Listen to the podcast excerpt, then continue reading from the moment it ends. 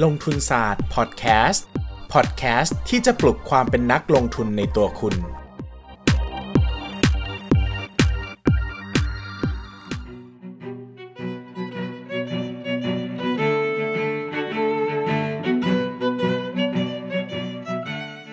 สวัสดีครับ ยินดีต้อนรับเข้าสู่รายการลงทุนศาสตร์พอดแคสต์รายการที่จะชวนทุกคนมาพัฒนาความรู้ด้านการเงินและการลงทุนไปด้วยกัน วันนี้กลับมาอีกแล้วนะครับ มีคน Request นะครับหรือว่าเรียกร้องกันเข้ามาค่อนข้างหลายคนเหมือนกันนะครับ ว่าอยากให้พูดเรื่องเกี่ยวกับจิตวิทยาการลงทุนบ้างนะครับ วันนี้ผมก็เลยรู้สึกว่าเออความจริงเรื่องนี้มันเป็นเรื่องที่สามารถที่จะเล่าได้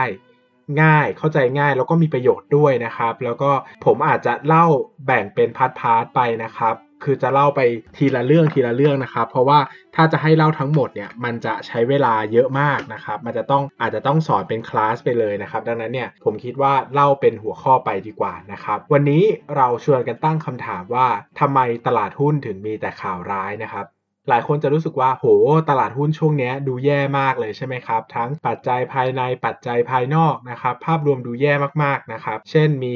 ปัจจุบันมีเรื่องสงคราม นะครับเรื่องความหวั่นไหวต่อสงครามโลกครั้งที่3นะครับมีเรื่องค่าเงินบาทแข็งนะครับมีส่งออกที่ไม่ค่อยสดใสเท่าไหร่นะครับมีเกี่ยวกับภาคบริโภคที่อ่อนแอลงนะครับถามว่าทำไมมองไปทางไหนถึงมีแต่ข่าวร้ายทั้งนั้นเลยนะครับ อธิบายอย่างนี้นะครับ ก่อนที่เราจะเข้ามาสู่ประเด็นว่าผมกำลังจะพูดถึงเรื่องอะไรนะครับ ผมจะเล่าว่าผมเข้าตลาดหุ้นมาตั้งแต่ปี 2014 นะครับ เชื่อไหมครับว่ามีข่าวร้ายทุกปีเลย นะครับ ผมเข้ามานี่ก็ตอนนั้นคาดกันว่าจะมีวิกฤตหนี้กรีซนะครับ แล้วก็ผ่านไปสักปีหนึ่งน่าจะเป็นคาดว่าจะเกิดวิกฤตติ่มซำนะครับ น่าจะเกิดฟองสบู่ในภาคอสังหาของจีนนะครับ ผ่านไปอีกปีหนึ่งคาดว่าจะเกิดวิกฤตดอยส์แบงค์ที่เยอรมันนะครับ อีกปีหนึ่งตอนนั้นคิดว่าจะเกิดวิกฤตอะไรนะ Brexit ใช่ไหมครับ ก็มี Brexit เข้ามาอีก ทุกปีเลยครับ มีข่าวร้ายทุกปีเลย ถามว่า เฮ้ยทำไมตลาดหุ้นมันมีแต่ข่าวร้ายนะครับ ต้องอธิบายอย่างนี้นะครับว่าจริง ๆ แล้วตลาดหุ้นมีทั้งข่าวดี แล้วก็ข่าวร้ายผสมปนเปกันนะครับ เพียงแต่มนุษย์เรานะครับมีอคตินะครับ หรือมีมี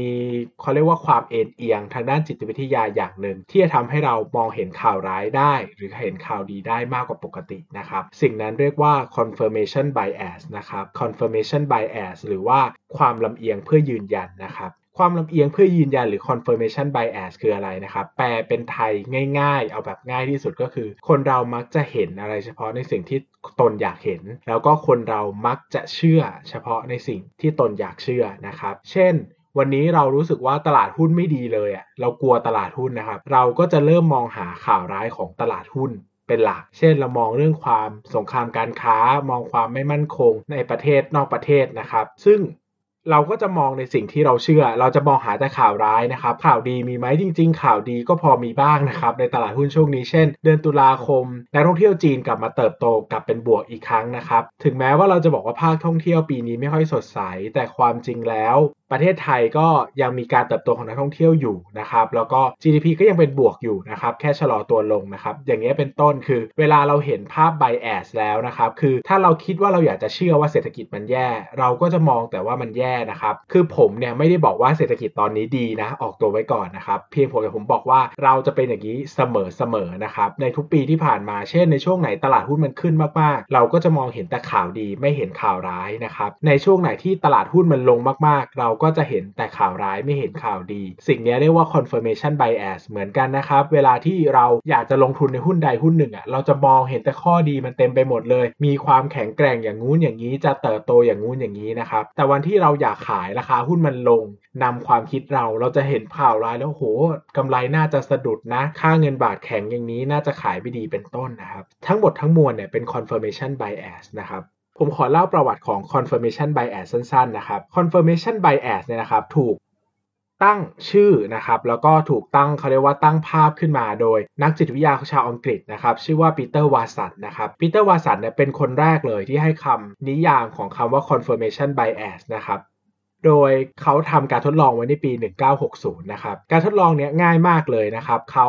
ก็ให้กลุ่มทดลองนะครับก็คือมนุษย์เนี่ยผู้คนนะครับมานะเขาก็บอกว่า เขาให้ตัวเลขไว้ชุดหนึ่งคือ 2 4 6เขาบอกว่าให้ทดให้กลุ่มทดลองเนี่ยนะครับให้กลุ่มทดลองเนี่ยคิดซิว่าเงื่อนไขในการตั้งตัวเลข 3 ตัวเนี้ยคืออะไรเช่น เพิ่มขึ้นทีละ 2 หรือว่าจะอะไรอย่างเงี้ยนะครับ แล้วก็ให้เขาจะเฉลยโดยการให้กลุ่มคนที่เป็นกลุ่มตัวอย่างเนี่ยตั้งคำถามกลับมาแล้วเขาจะบอกว่าตัวเลข ตัวเลขที่ให้เนี่ยตรงกับสมมติฐานของเขาหรือเปล่านะครับ ซึ่งจริงๆ สมมติฐานที่ปีเตอร์วาสันให้ไว้เนี่ยก็คือแค่บอกว่าเป็นตัวเลขที่เพิ่มขึ้นเท่านั้น 2 4 6 เห็นไหมครับว่ามันเพิ่มขึ้นอ่าอย่างนี้เป็นต้นนะครับ แต่คนที่อยู่ในกลุ่มทดลองนะครับเขาจะคิดอะไรซับซ้อนแล้วก็จะจินสมมติฐานไปในทางที่ตัวเองต้องการ เช่น บางคนบอกว่าเพิ่มขึ้นทีละ 2 เขาก็จะตั้งโจทย์ถามปีเตอร์วาสันกลับมาว่าใช่ 11 13 15 หรือเปล่า เป็นต้น หรือว่าบางคนบอกว่าตัวเลขตรงกลางเป็นค่าเฉลี่ยของตัวเลขต้นกับตัวเลขท้าย เขาก็จะตั้งตัวเลขกลับมาว่า 10 20 30 หรือเปล่านะครับซึ่งปีเตอร์วาสันเนี่ยเขาบอกไว้ว่าสังเกตว่า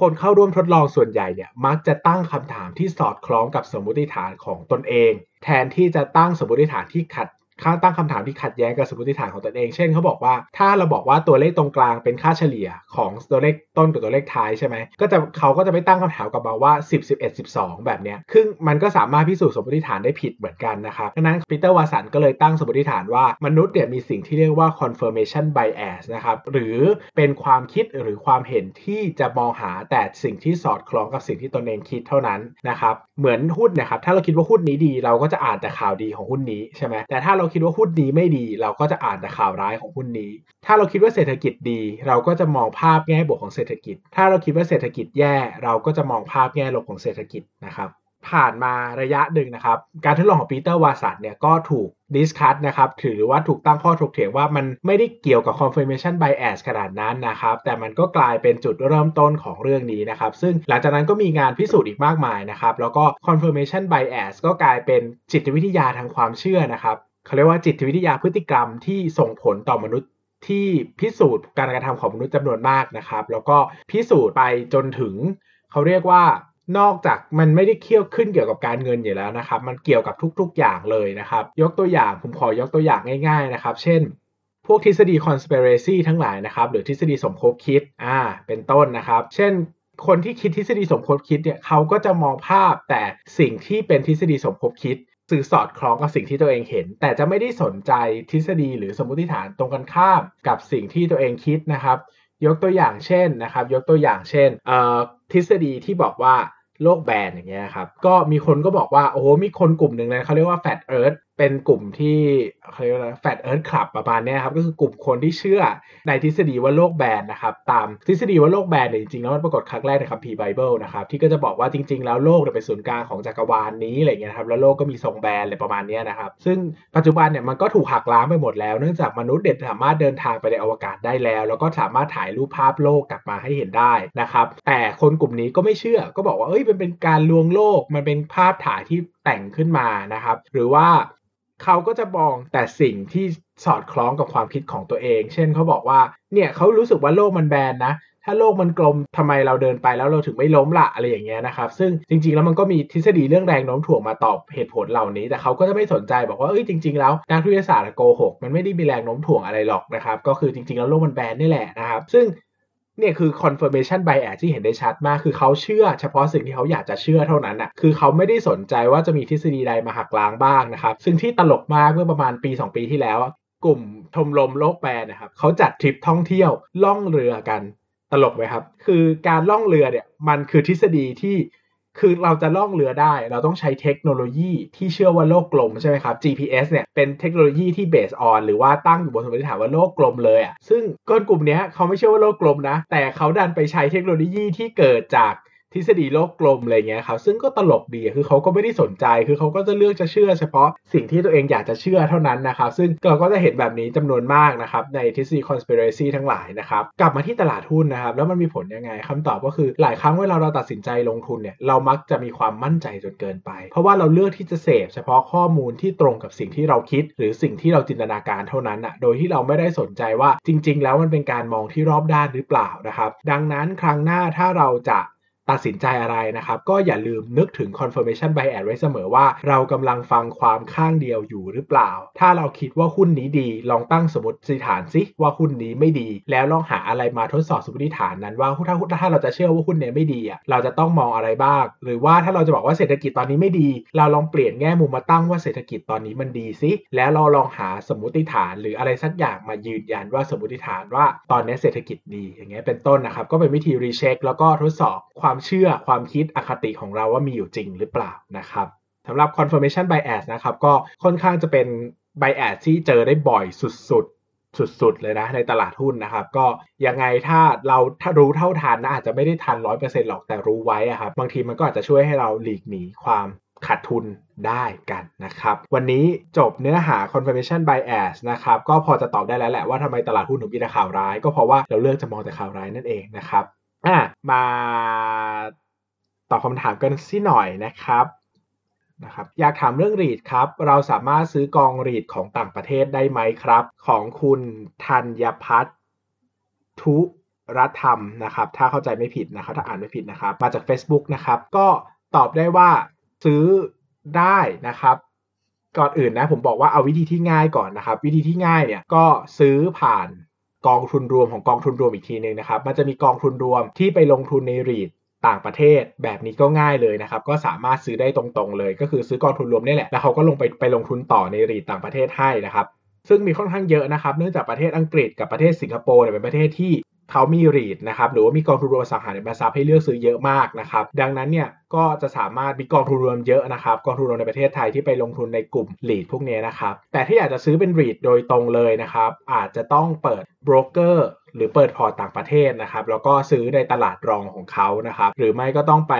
เปิด Interactive Broker ที่ต่างประเทศแล้วก็ซื้อเอานะครับ ซึ่งผมว่ายากเกินไปอะผมว่าซื้อกองทุนรวมที่ไปลงทุนในกองทุนรวม พวกนี้ต่อจะง่ายกว่านะครับในบลจหลายบลจมีขายเยอะมากนะครับ ก็สามารถลองหาข้อมูลดูได้ ผมว่าไม่ได้ยากจนเกินไปนะครับ มีเปิดขายอยู่เยอะเลยนะครับ ก็ให้เป็นไอเดียประมาณนี้นะครับ โอเคสำหรับวันนี้นะครับก็ฝากไว้ประมาณนี้นะครับ confirmation bias กลับมาเรื่องเดิมนะครับ ก็ถือว่าสำหรับผมเป็นเรื่องที่สำคัญมากทุกอย่างในชีวิตนะครับ ไม่ได้เฉพาะเรื่องการลงทุนเพียงอย่างเดียวนะครับ ถ้าเราจะเชื่ออะไรสักอย่างหนึ่ง ผมแนะนำว่าลองตั้งคำถามย้อนกลับซิว่าถ้าเราลองจะเชื่ออีกอย่าง มันมีสมมติฐานอะไรมารองรับ ความเชื่อที่ตรงกันข้ามกับความเชื่อของเราได้บ้าง เราอาจจะค้นพบนะครับว่าความเชื่อบางอย่างที่เราเชื่อมาทางชีวิต อาจจะเป็นแค่เรื่องหลอกลวงก็ได้สำหรับวันนี้ลงทุนศาสตร์สวัสดีครับ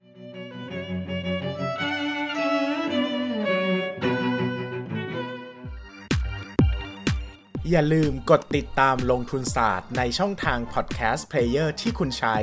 แล้วกลับมาปลุกความเป็นนักลงทุนกันใหม่ในลงทุนศาสตร์พอดแคสต์